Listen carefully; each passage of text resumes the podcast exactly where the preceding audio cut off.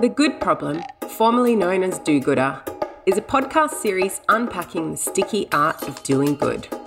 You'll hear me, Lee Matthews, getting curious about the ethics of doing good, the dangers of doing good, and how to do better at doing good.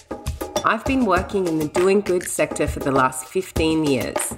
In that time, I've set up an NGO in Cambodia, won a whole bunch of awards, burnt out, had 2 children, learned a lot of lessons, set up a consulting company, co-founded the Rethink Orphanages Network, travelled the world, written a book, and spoken to audiences globally.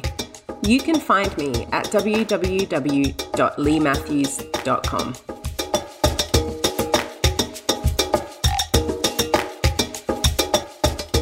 Hey everyone, I wanted to do another little piece with you today to talk about an issue that I've seen coming up in the media and on social media a lot lately, and that is child sex trafficking.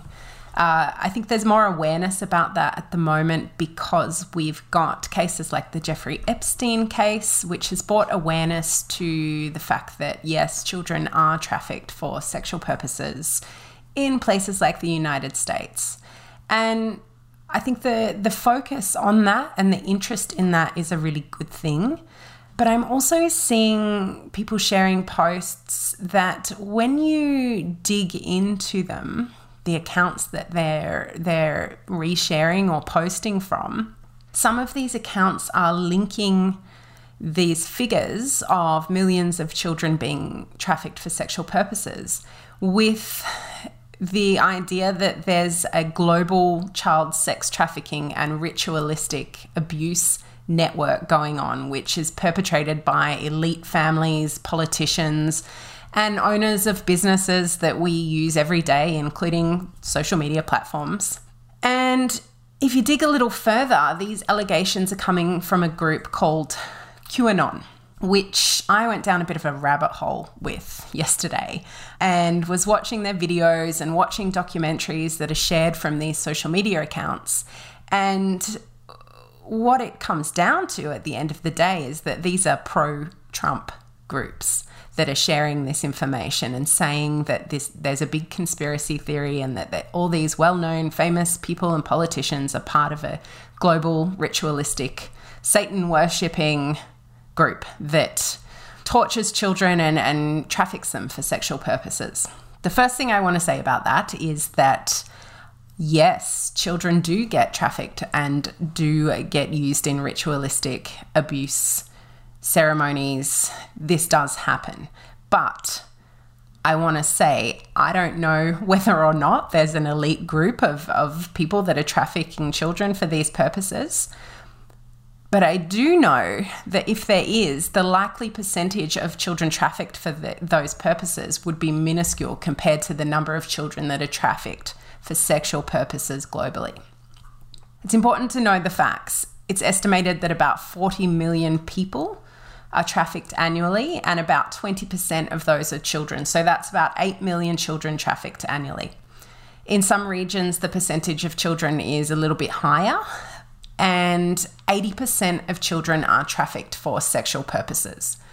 The vast majority of child sex trafficking is occurring not due to elite ritualistic abuse, but due to poverty, which itself is a result of systemic inequality and structures that force people to go into and stay in poverty. Children are trafficked for prostitution, for child sex tourism, into orphanages, for child marriage, and into domestic servitude. Now, there's many, many organizations that have been working on this for so long, and they have the facts about how and where and why children are trafficked.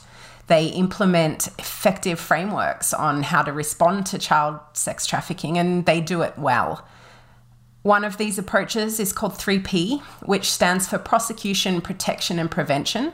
Now, prosecution means putting effective law enforcement structures in place and having an effective system, a judicial system, that responds appropriately to people that commit these crimes. Protection means being able to identify victims of child sex trafficking and provide them with access to support services. to heal from their trauma and to rebuild their lives. And prevention means public awareness campaigns or law reform or policy reform and the reduction of issues such as poverty, which lead to vulnerability to sex trafficking in the first place. Child sex trafficking is a global issue. It happens in Australia, the US, the UK. It happens in Southeast Asian countries, in African countries. It's everywhere. And while the interest in child sex trafficking as an issue is really positive, it's so important to do your research and to understand the issue and ensure you're not perpetuating harmful narratives like the elite global ritualistic abuse network that may or may not exist, but certainly isn't responsible for 8 million children being trafficked for sex globally. If you engage in these narratives, you are taking away the focus from organizations that are doing effective work in this space and trying to address those three Ps, the prosecution, protection, and prevention. And by not supporting those organizations and instead perpetuating a narrative that is untrue, you are actually causing more harm than good. So by all means, support anti-child sex trafficking work, but do your research. Don't perpetuate harmful ideas that take away from the good work being done. And if you do want to find out more or find a good organization to support in this space, I highly recommend looking at an organization called ECPAT. It's www.ecpat.org. Thanks for listening to the Good Problem Podcast. Do you want to learn more about doing better at doing good?